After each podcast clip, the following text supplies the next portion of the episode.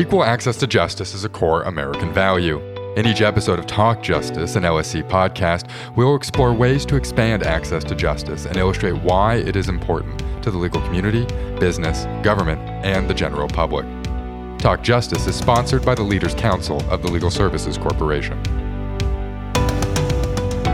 Hello, I'm Molly McDonough, and I'm a communications and media professional with a very strong interest in finding more effective ways to meet the legal needs of underserved populations.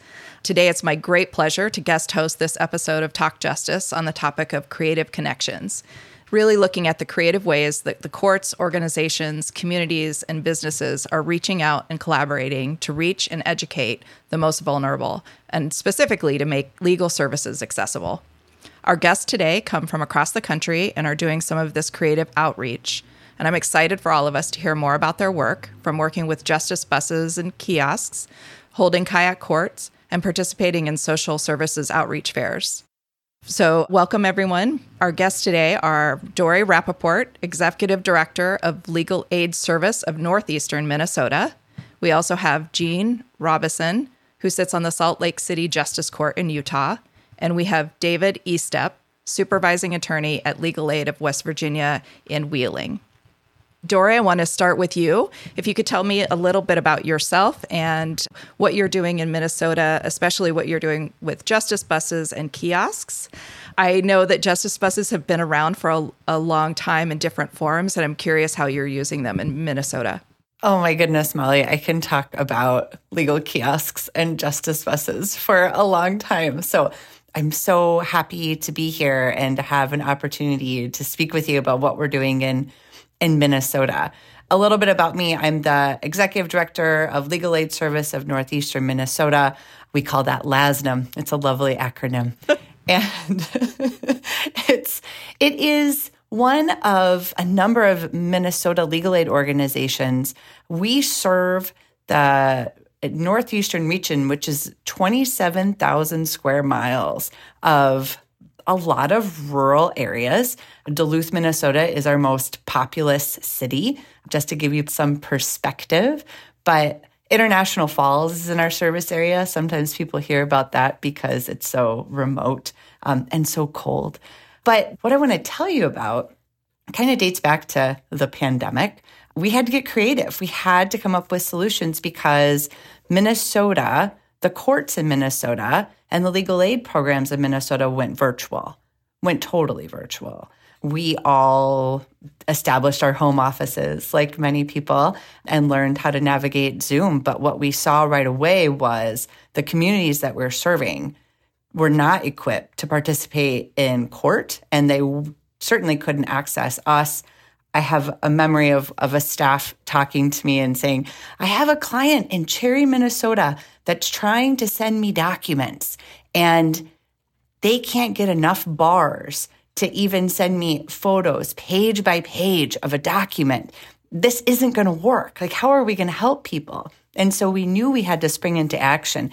And the Minnesota Legal Services Coalition actually came together and put in a CARES Act funding request, which was a whole different obstacle to sort of navigate. Uh, but we were lucky enough to receive the $3.5 million to create a technological infrastructure. So that included what you talked about, Molly. That included legal kiosks. So the funding was for 250 legal kiosks, which I'll describe if you want me to in just a second, but also four justice buses. So one for each of the main regional legal aid programs in Minnesota, which are essentially mobile legal aid offices. We had to bring technology and internet access and equipment for people to be able to meaningfully engage in court. And we had to give them an opportunity for them to apply for legal services. And so we moved very swiftly and worked with our many pre existing relationships with other service providers who said they were willing to host legal kiosks. So that looks like domestic violence centers, that looks like homeless shelters, that looks like public libraries, law libraries. And they said, yes, we want to be a host, we want to be a bridge. and an access point so that people can apply for legal services and appear for court. So that was really an opportunity for all the legal aid programs to work together and spring into action so we could figure out how are these kiosks going to work and how are we going to ensure they're easy for people to use and how can we make sure they're meeting people's needs so they can scan documents and print documents and have Zoom conferencing and do it in a way that's easy no matter where you're at. And obviously, also taking into consideration that people are in crisis. And so this needs to be simple for them, this needs to be accessible for them. So today in LASNM service area, we have nearly 70 different legal kiosks Everybody should check out legalkiosk.org. You can see the different locations, but you can also see the different models. So there are some that are really for the purpose of getting legal information and applying for legal services. And those are, we call them Model A's. The Model B's, the real difference is that there's a host site that has a confidential space for them to be able to do video conferencing, for them to appear in a court hearing, for them to meet with their lawyer. It's been absolutely huge. And I will say, I know every state is different, but Minnesota is continuing with virtual court. We have found that there has been significant efficiencies, but also we can help people. I told you how big our service area is. We can help people more people because we can appear for court many different places instead of picking and choosing where we're going to drive to represent somebody. And so we're supportive of the continued virtual model, and the courts are as well. And so the tech infrastructure that we've now invested in is really, we're looking at this like it's part of our permanent infrastructure going forward. It's very exciting. And I will say a huge shout out to A2J Tech, who has been our partner in project management and developing the interface. They're helping other states replicate the legal kiosk project that started here in Minnesota. And so the buses are truly there to cover all the ground that the kiosks and legal aid offices cannot. And it's really an opportunity for us to still be in person and have outreach and help people consider do they have a legal need they see this beautiful justice bus. They're like these big, beautiful blue justice buses, and they have a mobile legal aid office inside. And so people can come in and meet with our staff. They can access forms. We can print, we can scan, we can do whatever they need to from inside the justice bus. We partner at community outreach events and I know we're going to hear more about some exciting outreach events that are happening across the country too. But that is a huge opportunity for legal aid to help community members think do I even have a legal need? So having that, that office there in a setting like that helps capture opportunities for people to get their legal needs addressed in person when they're maybe there doing something like picking up their food distribution or they're at another community connect event where they're trying to just get information about other services they need. Yeah, we'll definitely get into a little bit more of that and how the partnerships are working out with all of this outreach. Um, but I wanted to move on to Jean really quick. Jean, I tracked you down uh, because I started seeing stories out of Salt Lake City about these kayak courts, and I almost couldn't believe it. I I thought what is this? What's happening? But the more I read, the more intrigued I was with the idea. And I would love for you to just tell us a little bit more about the kayak courts, why you came up with this idea, and why you chose this vehicle to reach out to the population you targeted. Well, our court has been doing outreach to the unsheltered community for almost 20 years. And the judge who was responsible for starting that and uh, running that was retiring. So somebody had to step up or we were going to let those programs go. But we were tied to one building, a building that provides day services to the unsheltered members of our community because we didn't have the infrastructure, as we've talked about, to really do things. You know, we had to put a satellite on their roof so we could access court programs and everything else. And and put a desk and a, all of our supplies in a supply cabinet there. The pandemic and the fact that it forced courts to go online did provide an opportunity because with all that we've invested in software and hardware, we can now really hold court anywhere.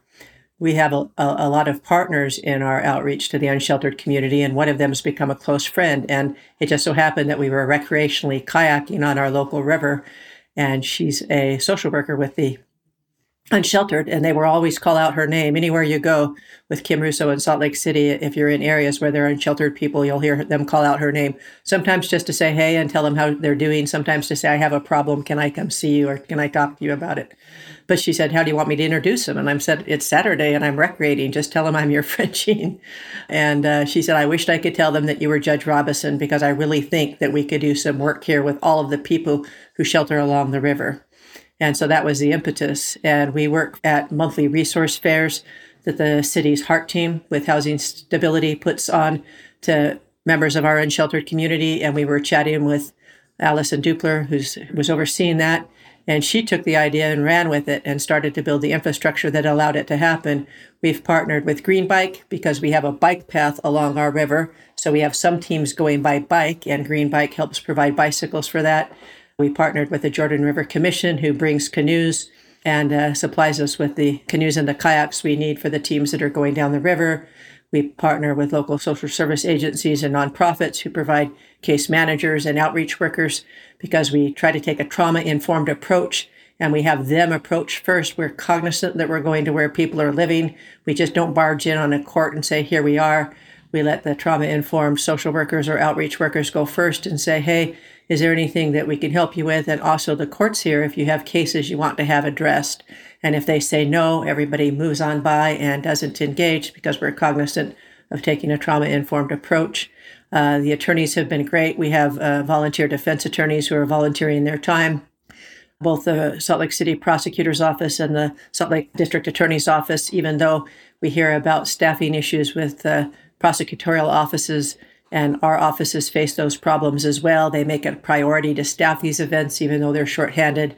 And so it's just been a huge collaborative model, and we've been very happy. And we do get some pushback that, you know, you're not holding people appropriately accountable. And what I try to tell people is this is not about how we adjudicate their cases. That's a different issue. This is an access issue. They will be held accountable for criminal conduct, just as we'll hold anybody accountable for criminal conduct. So this is not a free ride, but this is about providing access to a population that struggles to access the court for a variety of reasons. Can you talk a little bit about kind of some of that logistics with the trauma informed approach? You, I was seeing that social workers maybe are almost an advanced team by bike, and then by bike and by boat. Uh, we and found that okay, some people, yeah, we, we, we send a team down the bike path because they'll encounter people who are maybe camped a little higher that we won't see from the river. And we send people by boats to catch the people who are right on the river that might not be seen by bike. And the advanced teams, so to speak, are always our outreach workers from our different nonprofit agencies who serve the unsheltered community, from Ms. Russo and others who uh, volunteer their time. They're always first, and they talk to folks about any unmet needs you know, sometimes there isn't court involvement, but they've gotten uh, women away from bad situations and into shelter. They've found people who have wounds that absolutely need medical care and they've got them to medical care. But if the person does have open criminal cases that they want to address, then the court is there to address them. And that removes barriers. If, if we catch people at the right time when they are actively working to move towards, you know, being self-sufficient, then removing warrants and adjudicating cases can remove barriers from them accepting housing vouchers, accepting employment, having benefits started or reinstated. All of those can help remove those barriers. So when they're at that point where they're like, yes, I'm, I want to address the reasons why I, I am not self-sufficient, but I have all of these barriers in front of me and it just seems insurmountable. And we've had some people say, like, this is the first time I've had hope that I could ever move past this because you've helped me recall warrants, you've helped me adjudicate cases. I know that I can put that behind me. You've, uh, I've been plugged in with services that can help me with housing and other issues, and it's the first time I've seen a path forward. Can you talk a little bit about the types of cases? As I understand it, a lot of these are matters that do make it harder to secure housing or employment, but they're fairly minor infractions in many cases. Well, I'm a court of limited jurisdiction, so many of the cases that are handled by my court are the cases that arise out of homelessness, camping in public, public urination, public intoxication, possession, because we do have people, of course, who struggle with substance abuse, but if you do it in your own home, you're not likely to be caught and charged with possession. Uh, if you don't have a home and you're doing it in public, you're more likely to be charged with that offense. So a lot of the cases we do are the sort of issues that arise out of homelessness and the reasons for homelessness trauma, unaffordable housing, substance abuse issues, domestic violence issues, mental health issues. A lot of those are driving at the crime we're seeing. So we're trying to provide access and then adjudicate the cases in an appropriate way that can help people move towards self sufficiency. Hold them appropriately accountable, but in a way that helps remove their barriers and helps them move towards self sufficiency. Now, we do partner with the district court as well, because if I recall my warrants, it doesn't help anybody to accept a housing voucher if they also have more serious district court cases, our general jurisdiction court. So we have been lucky to have judges who, uh, now their schedules are such that they're often not available to be with us on the river, but they will allow they'll pop into WebEx hearings. We use the WebEx platform and they'll handle cases and the district attorney staffs it as well so the district attorney is able to recommend that warrants being recalled.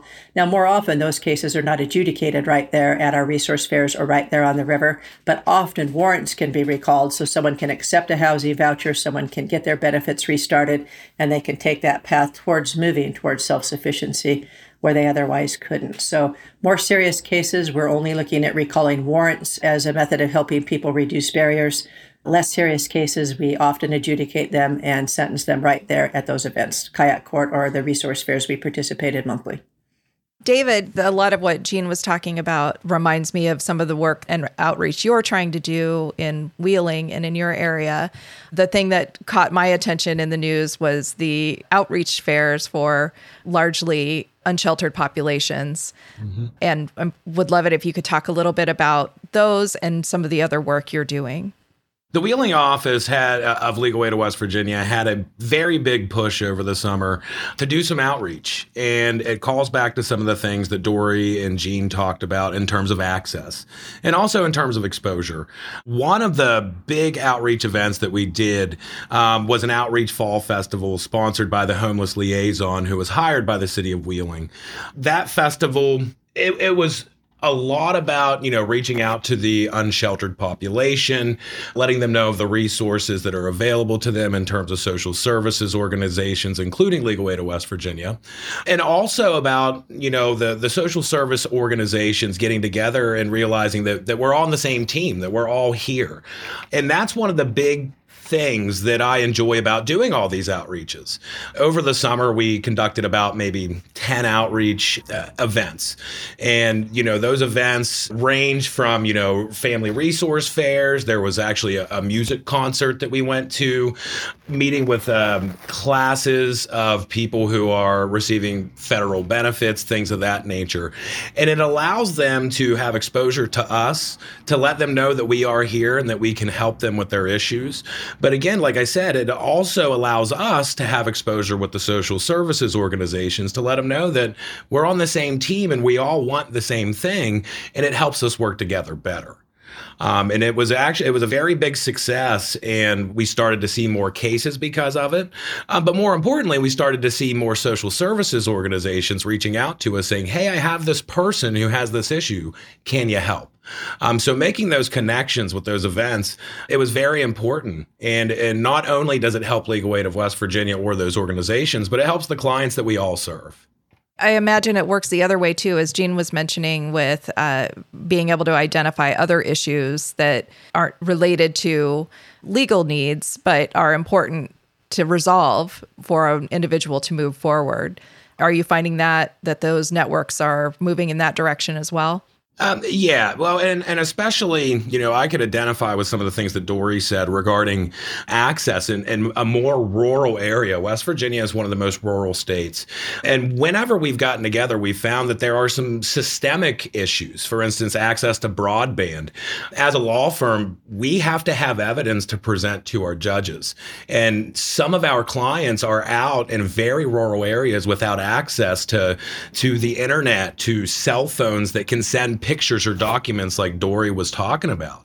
And those are, are really systemic issues that I don't believe Legal Aid of West Virginia can solve. But we can come to the table, both Legal Aid of West Virginia and other organizations, to try to bring the services to our clientele that we serve, to the people that need the help. And Dory, I think you mentioned earlier about all of the partnerships and outreach. That just sounds like, especially with the number of kiosks and Justice Bus, the logistics. that sounds monumental. Oh, yeah. I mean, our um, kiosk and Reach Justice. So the overall project is called the Reach Justice Project in Minnesota. So that's the kiosks and the justice buses. And we, our um, kiosk hub coordinator would say it's absolutely a full time job. Trying to continually communicate with all the different host sites, ensuring that they're equipped and that they're able to troubleshoot anything that potentially comes up. I mean, it's it's been a continuous evolution to really perfect the kiosk interface. And so that takes staff time, that takes feedback from host sites, that takes feedbacks from the end users, the courts as well. And so, yeah, the relationships are huge because we wouldn't be able to do this if it wasn't for the relationships that already existed. And then, you know, now we're seeing the strengthening of relationships because they have these access points, like these direct pipelines to legal aid. It's just been such a, a tremendous service. And we're so glad that we're partnering in this way. I'd say one of the relationships that has grown in ways that I don't know we all could have predicted was with the courts. We are really on the same page when it comes to the access to justice piece. I think it was this pandemic positive that the virtual court started creating a solution for some of this rural access to justice. And the partnership with our vision for technology, leveraging technology in the kiosks and the justice buses. And like David was saying, like bringing it to the people. That's really what we've been trying to do as a state is is bring the technological access to the people and put it in places that we can't always be. And in turn, we're able to better represent people. We can staff calendars for court that we've never been able to staff fully before because we can do it virtually. And the courts are willing to have coordinated calendars so that we can do it. So we can have clients appearing remotely at a kiosk and an attorney appearing at one of our five regional offices and a judge appearing somewhere else completely. And everything's being heard. I mean, it's really, it's just a new era of what it means to access justice, especially for rural communities. So the relationships are just a crucial part of that. Yeah, previously unreachable communities. Uh, yes. And that reminds me a lot of what Jean's doing with the kayak courts. And I understand that Salt Lake City is doing a lot of other pop up type courts to to try to reach encampments and other populations. And I'm interested in hearing kind of how you've married that technology up, especially you, Jean on the river. I was not expecting to hear about the WebEx component of the operation. That's an interesting way, a very effective way to bring technology on the river with you. Well, we can't hold court if we're not recording. So, yes, WebEx is the system the state of Utah is using for courts. And we do everybody who participates, the lawyers who participate, the judge, the judicial assistants bring a laptop or more often a cell phone or a uh, tablet because they're a little bit smaller. And uh, they're all on the WebEx hearing. So whatever we're doing when we're uh, actually holding court with individuals, it is being recorded because we have to record court. So that's one of the barriers to holding remote court, of course, is well, how do we take, you know, recording devices? And now that we can record on any cell phone, or any laptop or any tablet that has enough memory to download WebEx, then we're able to do so. One of the reasons I'm always a little loath to talk about kayak court is I think people will shut down and say, well, that's, we don't have a homeless encampment along an urban river, so that won't work for us. But the point is, is that we all do have underserved populations. Uh, we have unsheltered populations, we have refugee populations, we have the elderly, we have LGBTQI youth, whatever. We all have underserved populations, and they don't have to be along an urban river. We now have learned how to have hold court anywhere. And so we can look at what underserved populations have, and you don't have to do it by bike or by boat. You can do it by finding a local resource center where underserved populations congregate or whatever, and, and partnering, as David said, and Dory as well. Are we going to do it at libraries? Are we going to do it at uh, faith communities? Are we going to do it at service centers that provide uh, services to these underserved populations? So it doesn't have to be holding court along an urban river. Uh, people may immediately tune out because that's not really something feasible or necessary in their community. But it does allow us an opportunity to say who are underserved populations, and now that we can hold court anywhere, how can we reach those underserved populations? And in your case, it was such an organic uh, development. You know, it was you had your proof of concept through your own experience that you could reach the population. So I think that's a good lesson for this too is, you know, being able to see how to get over the barrier of the logistics of actually being able to find and reach a population is one step in what I expect is a very complicated process, especially, well, all three of you have really demonstrated the need to build bridges and relationships as you're developing these outreach opportunities. I don't know if you wanted to talk a little bit more about that, Jean, about some of the partnerships. You mentioned some of them. How are you kind of building that infrastructure? You know what you really learn is that personal relationships are what make uh, make the world run. Uh, you know, as I, I, I mentioned in doing this outreach work, I've become friends with one of the social workers who has been instrumental in volunteering her time to make these programs happen. And uh, she's built relationships with the defense attorneys who volunteer their time, and it just spreads. You know, housing stability and their heart team puts on our resource fairs of which the court is just one component. Kayak Court is driven by the court. The resource fairs, the court is just one of the many participants. But regardless of whether it's Kayak Court or the resource fairs, Housing Stability and their heart teams do the logistics of putting the events together for us. So I just have to show up and step into a boat. I'm not the one who has to organize everything. But the partnerships are so important. Like we did not have either a resource fair or Kayak Court. We've shut down for the season and we didn't have a resource fair for various reasons in November. And we had an individual who they could get into housing and an employment opportunity and get benefits restarted. And so a caseworker emailed Kim, knowing how closely she works with the court. Kim emailed me. I said, Well, none of their cases are with me, but I forwarded it to one of the defense attorneys and I CC'd a district attorney.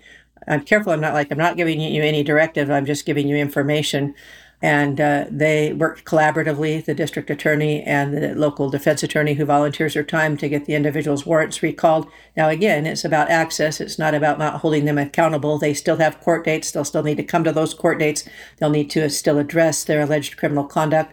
But because they were able to get the warrants recalled, they were able to get them that housing voucher. They were able to get them that employment opportunity, and they were able to get some SNAP benefits restarted for them and uh, that really motivates a person to say, yes, as I mentioned before, yes, I think I have a path forward. I feel some hope, and I'm now willing to get into housing. Uh, I know I still need to address those allegations of criminal conduct, but now I feel that I have a path forward. So there's so many collaborative partners. As I've said, we have Green Bike, we have the Salt Lake, the Jordan River Commission who provides us our boats. We have the the city itself, the Heart team. We now have some of our own equipment like walkie talkies and stuff so we can stay in touch. But early on, the police department was very supportive in lending us some of their equipment because they're more equipped for these sorts of rugged outings than we are. Uh, but they've been very respectful too. We've said, thank you for the loan of your equipment, but please stay away because as soon as people see the police department, they shut down on us and they've been very respectful of us and say, okay, let you know, let us know what you need, but yeah, we'll stay away. So so many partners. That's really interesting. And I think it's it really makes the point too about how there's never just one issue with legal needs and social needs of many of these folks in in these underserved populations. So, Dory, you mentioned briefly too where you're putting some of these kiosks that you know this is really taking a more holistic approach in terms of meeting the clients where they are and that's where they are in their current struggles but also having that network that you have to provide some of those, at least referrals to resources. Can you talk a little bit more about some of that in terms of partnerships? Yes. You know, when you're talking about that sort of holistic wraparound approach, I mean, what we're we're finding, especially with the the justice buses, and I know I mentioned this before, but there is such tremendous value in being present and being available because people can't necessarily identify just even one legal need. And even if they do identify one, then we also help them identify many. And so there's such value in just not having our services be this isolated law firm where you just go to an office and that's how you access legal assistance and that's where you find your legal information. The fact that we are working with these different partners and physically being different places really intertwines the reality of what the people we're serving are dealing with. I mean, it's a reflection of a legal need is a part of everything, whether people realize it or not. And so, I don't know, it feels kind of like this big metaphor for what we're actually facing, and that we really do need to just all work together to help people overcome these obstacles. And and like Jean was saying, like give them hope. This is an opportunity for them to access services in such a spectrum of ways the more we can do to to sustain these outreach attempts and these creative solutions, really the more hope I think there is for people when it comes to accessing justice. One of the things that struck me about this, I was talking to uh, somebody about the publicity value of outreach like this. And, uh, you know, we threw around the phrase publicity stunt, and that has such a negative connotation. But bringing public attention to the need for legal services is so important. And I don't see a lot of coverage. So I think it's also the value is so high just to even have attention paid in this way. And I, am curious if you've seen any benefit from the news coverage and buzz around your events and your efforts. Um, in terms of news coverage, haven't seen any news coverage. But what I have seen is I've seen people reaching out to us and saying, "Hey, we saw you at such and such event last week." my friend or my family member, they need your assistance. They need your help. They have this issue or this issue. So typically that's how it works. And, you know, we, we live in a, a new technological world, but that word of mouth way of communicating still works for our profession. And especially in a rural area like rural West Virginia, it works a lot. Um, so, you know, if you help out Uncle Bobby, Uncle Bobby's going to tell his nephew, hey, they'll help you on this issue. And it really helps build credibility with the communities that you serve and the social service organizations that you work with. So while there hasn't been any, you know, big media coverage of our events, we still show up, we still get the referrals and the people who apply for our services because we saw you down there last week, Mr. Estep. How about you help my nephew or my son? And that's how it works still here in West Virginia for the most part. Of course, technology is still here, but some of the counties that we that we serve in our service area, you know, you would be very hard pressed to find technology, internet, and broadband access that could give them access to to our services. Um, so, as I said, it, it's really about the access the access to justice and the exposure to the fact that there are organizations out there who can help, you know, these underserved populations with their issues. Well, for the record, I found out about you and the outreach through media coverage. It may not have been enormous, but I that's how I found out about it. And I saw a photograph, and that's how I saw that Legal Aid West Virginia was there because there was a photograph and your your table was on display. So that's great. That's great. I, I had no idea. I love that you didn't even know. I had no idea. I'm I'm just doing the work of the people. I'm you know it's right. Uh, I don't do it for the media coverage. I do it because these people need help, and that's what we're here for. Can I just add? We do like the media coverage because we feel like it gets people to us, obviously. But one of the perks of that justice bus is it's a moving billboard. Mm. Like you can see people staring at it when you drive by and they get their phones out and they start like looking it up because the website's on the bus. It's great. Like we love it. So we we actually have the bus in parades. We have this parade in Duluth every year called the Christmas City of the North Parade. it was 18 degrees and the wind coming off Lake Superior was freezing and it was at night. And we did the Christmas City of the North Parade with the Justice Bus. And it was awesome. And I mean, thousands of people come to this parade. And people were screaming, like, Justice Bus, we love you. And we're like, oh my gosh, they know who we are. They like us. Like, this is great. Um, it's nice to bring the bus to things like county fairs and county parades too. And we do it in all areas that we can just to, again, like get the word out. It's a different type of outreach, but the bus is really our vehicle for being able to get the word out there in a marketing. Like it's just a total marketing investment too. It's great. That's amazing. I was not anticipating parades being part of this, but that's fantastic. Parades. Pro tip parades. Yeah. awesome. I know we're we're kind of running towards the end here, but I wanted to get in a question about some of the things you discovered along the way with this, things you might do differently or lessons learned in terms of don't make the same mistake we did. I'm curious if you have anything to share along those lines. Someone asked me, Jean, if you've ever had any had to do any wet exits, any mishaps on the river.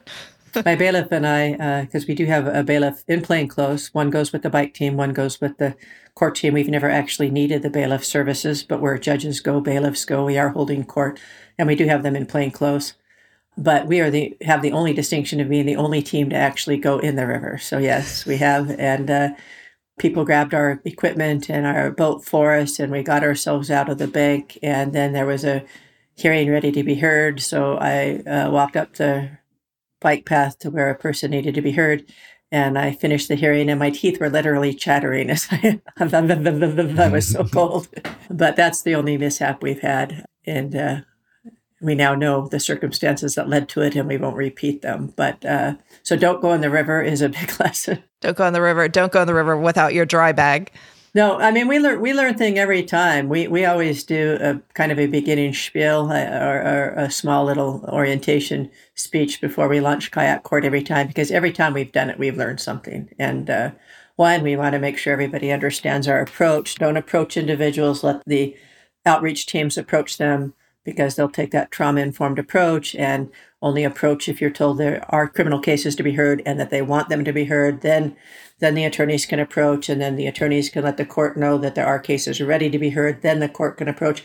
We're very cognizant of if, if we have this you know eight canoes coming down the river towards where people are encamped or 20 bikes they'll look at it as an enforcement action. They'll look at and and will lose their trust. So every time we learn something new and i'm always getting emails to say next time could you add this to your speech or next time could you add that to your speech? Because we do learn. Every single time we have an event we kind of try to have a debriefing and say okay how could that have gone better? And we find little ways that we can tweak our approach or tweak our model and try to make it run more efficiently for the people participating or be more trauma informed for the people we're trying to reach out to.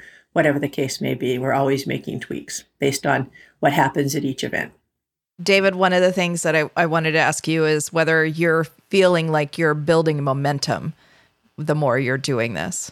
Yeah, whenever we first started this, you know, I, I, would tell my staff, you know, we we could tell we're building something.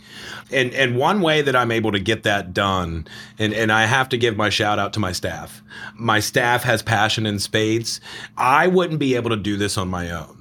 And for instance, you know, I talked about the the concert that we did the outreach at. That was a weekend event, and my staff showed up ready to hand out our materials, talk with people that came to up to our table, and talk about legal issues with you know attendees. And we were very well received. And and I just have to give my shout out to my staff as a supervisor because I don't want to be the supervising attorney saying, "Hey, let's go ahead and work a weekend, guys." They volunteered to do that because they understand the mission and the access that it gives to the clients that we have in our rural communities.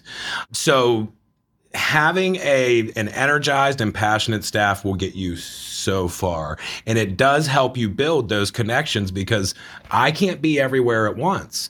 But if we are all on the same page with the same mission those different organizations will reach out to my housing attorney or to my domestic violence attorney because we all interact with different organizations through our work so as long as you have a good staff, you can make these types of connections and build those connections uh, to where they bear fruit and to where you're able to get your services to the um, the largest amount of people that you can, based upon you know what resources you have at your disposal. Dory, other than having a pandemic that spurred you along, any other thoughts on lessons? Yeah, no, absolutely. I I want to echo what what David said. Creative solutions are energizing for staff. When you have a vision and there's leadership and a willingness to take a chance and do something outside of the box, like people will step up. Host sites, partners, your staff, leadership, funders, like they will step up when they see these creative solutions. Don't accept the status quo. Don't think, well, what are, like we can't do anything about this. What are, this is huge. What are we going to do? I'm so glad that I was able to work with, you know, shout out to our staff, but shout out to the other Minnesota legal aid programs that put their time and energy into making a $3.5 million CARES Act request. Like we didn't, we'd never done anything like that before, but we did it. And I would not recommend implementing, if you want to do kiosks in your state, I would start a little smaller than starting right with 250. It was kind of a lot, but I'm so glad. I'm so glad we did it. It was one of those chances of a lifetime and one of those opportunities. And we really had to take advantage of that opportunity for the people. And now look, like it's part of a permanent infrastructure, which is just, which is just fantastic. Uh, and I'd say also, you cannot understate the importance of excellent project management.